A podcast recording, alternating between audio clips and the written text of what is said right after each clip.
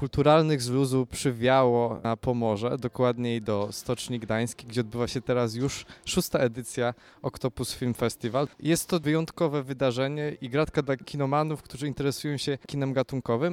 Ja nazywam się Piotr Migdałek, a jest dzisiaj ze mną wyjątkowy gość, dyrektor programowy, wykładowca akademicki Grzegorz Fortuna.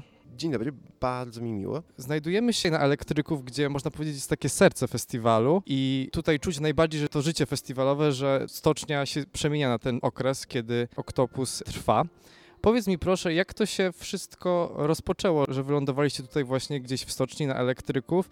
Jakie były pierwsze idee, wątpliwości i zawirowania związane z powstawaniem Octopusa, bo jest całkiem młodą imprezą jak na festiwale filmowe w Polsce. To prawda, Oktopus wypłynął właściwie bezpośrednio z cyklu założonego przez Christiana Kuidę jeszcze bodaj 13 lat temu, czyli cyklu VHS Hell. To są pokazy, które odbywają się w Gdańsku od 2010 roku i e, to są pokazy starych filmów gatunkowych z kaset wideo. I Christian w pewnym momencie został zaproszony do stoczni prze, przez właścicieli B90, że może warto byłoby spróbować w tej scenerii pokazywać filmy, jako że zainteresowanie jest duże.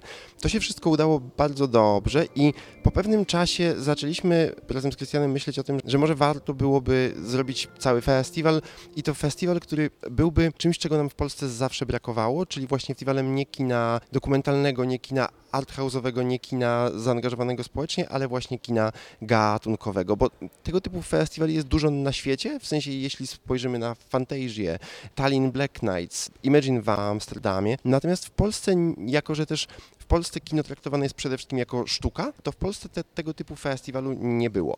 I my wyszliśmy z takiego założenia, że w Gdańsku był też wtedy jeszcze pewien problem związany z małą liczbą kin studyjnych i z tym, że w zasadzie tak jak w Warszawie, czy w Krakowie, czy w Poznaniu mamy tych kin studyjnych dużo do wyboru, tak w Gdańsku zawsze ten wybór był trochę mniejszy. Są wspaniałe instytucje kultury takie jak Żak. Nie ma dużego kina studyjnego, które mogłoby tego typu festiwal udźwignąć.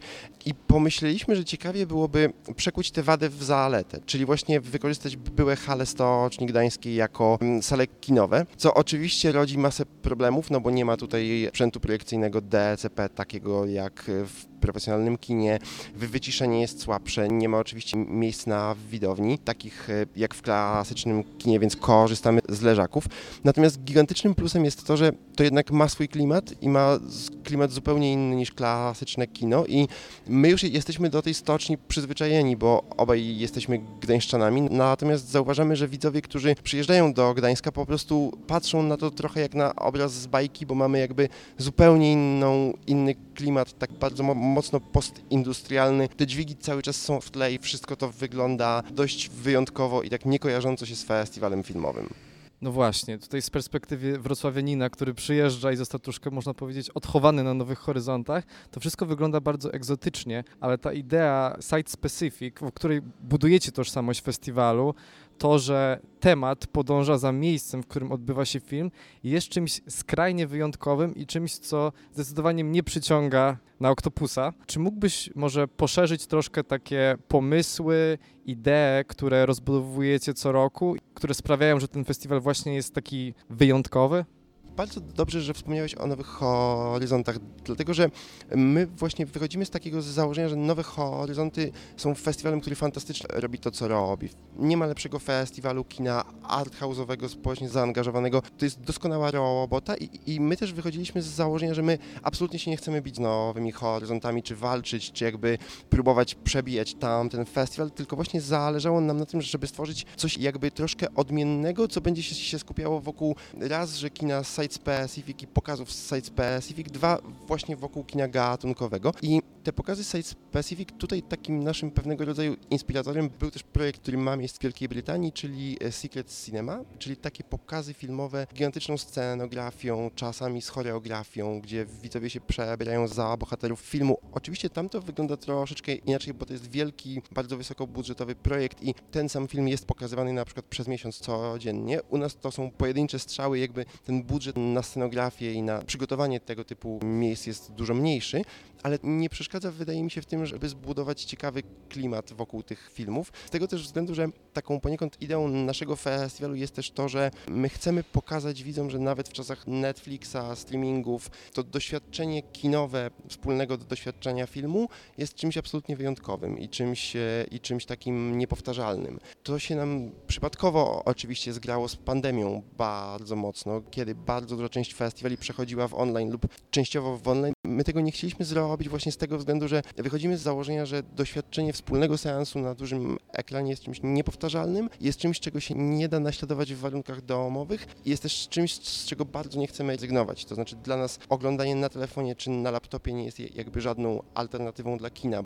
Ja bym to porównał jak dobra restauracja, a garmasz z dyskontu. W sensie zupełnie inne doświadczenie i teoretycznie jedno i drugie spełnia tę samą funkcję, ale jest jednak zupełnie czym innym i dlatego też nam zależy, bo mamy dużo takich pokazów specjalnych, gdzie jest sold out i gdzie te bilety się wyprzedają bardzo szybko i moglibyśmy być może zrobić pięć takich pokazów z rzędu i na nie też znaleźć widzów, ale zależy nam właśnie, żeby część tych wydarzeń przynajmniej była wyjątkowymi wydarzeniami, gdzie po prostu to się odbywa raz i pamięta się to na długie lata.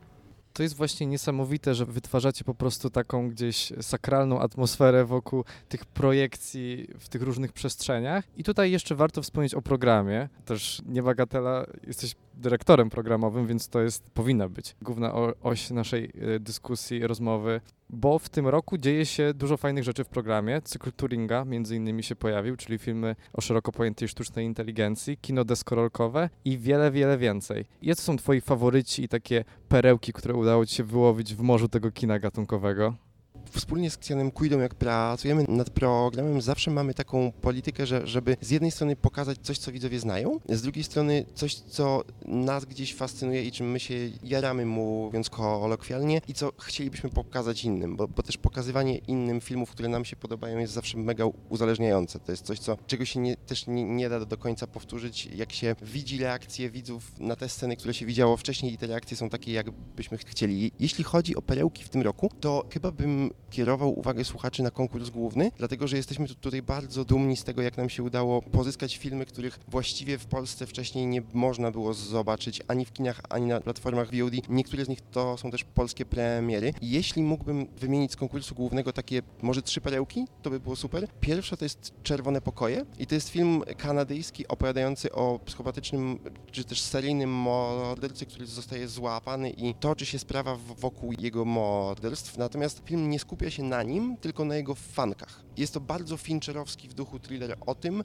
że zawsze się skupiamy na w filmach, w serialach typu Dachmer, jakby na tym, co się dzieje w głowie psychopaty. Nigdy się nie skupiamy na tym, co się dzieje w głowie tych osób, które wysyłają mu listy miłosne do więzienia. I to jest bardzo ciekawy, bardzo nieprzyjemny punkt widzenia. Z drugiej strony bardzo chętnie zwróciłbym uwagę słuchaczy na Setki Bobrów. To jest film, który próbuje wskrzesić komedię slapstickową sprzed stulecia, filmy w stylu Bustera Keatona, czy też późniejsze kreskówki typu zwariowane melodie i przenieść to na współczesne aktorskie kino pełnometrażowe. Jest to totalny eksperyment i absolutne szaleństwo. Jeśli ktoś ma jakby pewną wytrwałość na, na tego typu kino, to powinno mu się spodobać. A trzeci to Medusa Deluxe, która zresztą też wejdzie do kin w całej Polsce we wrześniu. I to jest z kolei kryminał o fryzjerach, o tym, że na konwencie fryzjerskim dochodzi do morderstwa i wszyscy podejrzewają siebie nawzajem i całość jest nakręcona na jednym nieprzerwanym ujęciu. Jest to bardzo specyficzny film, bardzo ciekawy. W Stanach Zjednoczonych dystrybuowany przez A24 i naprawdę fantastycznie wykorzystujący jakby portret środowiskowy i kryminał i łączący to w takim jednym tyglu. Natomiast jeśli chodzi o cykle programowe pozostałe, to jeśli chodzi o cykl Turinga, to tutaj byliśmy ciekawi, jak to będzie wyglądało, bo od początku roku non-stop się właściwie mówi o, o sztucznej inteligencji, pojawił się chat GPT, e, Mid Journey, tych narzędzi jest coraz więcej i byliśmy ciekawi, bo pojawiają się głosy, a artykuły, że za chwilę praca taka i taka, czy pozycja pozycja zawodowa taka i taka zostanie zastąpiona przez sztuczną inteligencję, więc chcieliśmy sprawdzić, czy nas też zastąpi i powierzyliśmy sztucznej inteligencji wybór, przygotowanie opisów, przygotowanie prelekcji do pięciu, sześciu, przepraszam, filmów, które też opowiadają o sztucznej inteligencji, żeby po prostu wspólnie z widzami sprawdzić, jak to wyjdzie. Mam wrażenie, że jeśli chodzi o perełki z tego cyklu, to najciekawszym filmem to jest Alphaville, bo to jest nowofalowy film francuski, więc to się nie kojarzy z filmem science fiction, czy jakby gdzieś łączonym ze sztuczną inteligencją. Natomiast jest to bardzo ciekawy eksperyment gatunkowo-formalno-artystyczny i myślę, że jeśli widzowie czy słuchacze nie mieli jeszcze styczności z tego typu kinem, to to będzie ciekawe doświadczenie. Bo podejrzewam, że Terminatora, czy Ex Machina, czy Odyseję Kosmiczną gdzieś znają, kojarzą, a to jest film mniej rozpoznawalny, a jest naprawdę perełką. To jeszcze dołożę trzy grosze. Meduza Deluxe na pewno przypadnie do gustom fanom Petera Stricklanda, bo czuć taki vibe in fabric w tym filmie bardzo mocno. Chciałbym Cię jeszcze tylko zapytać o taką syntezę tego, czym jest Oktopus. Dosłownie dwa, trzy zdania, którymi opisałbyś festiwal, żeby wrocławskim słuchaczom zobrazować mniej więcej, co tracą nie będąc tutaj właśnie podczas tego święta kina gatunkowego w Stoczni. Wydaje mi się, że Oktopus jest przede wszystkim takim świętem kina gatunkowego i świętem kina rozumianego jako pewnego rodzaju wspólne przeżycie, które pozwala nam doświadczać czegoś nowego i spojrzeć być może na świat trochę innymi oczami, ale też doświadczyć pewnej przygody, która zostanie z nami na długo. I nasze hasło to zawsze było kino to przygoda. I uznajemy, że to jest chyba dla nas najważniejsze, żeby odkrywanie kolejnych filmów było dla nas przygodą.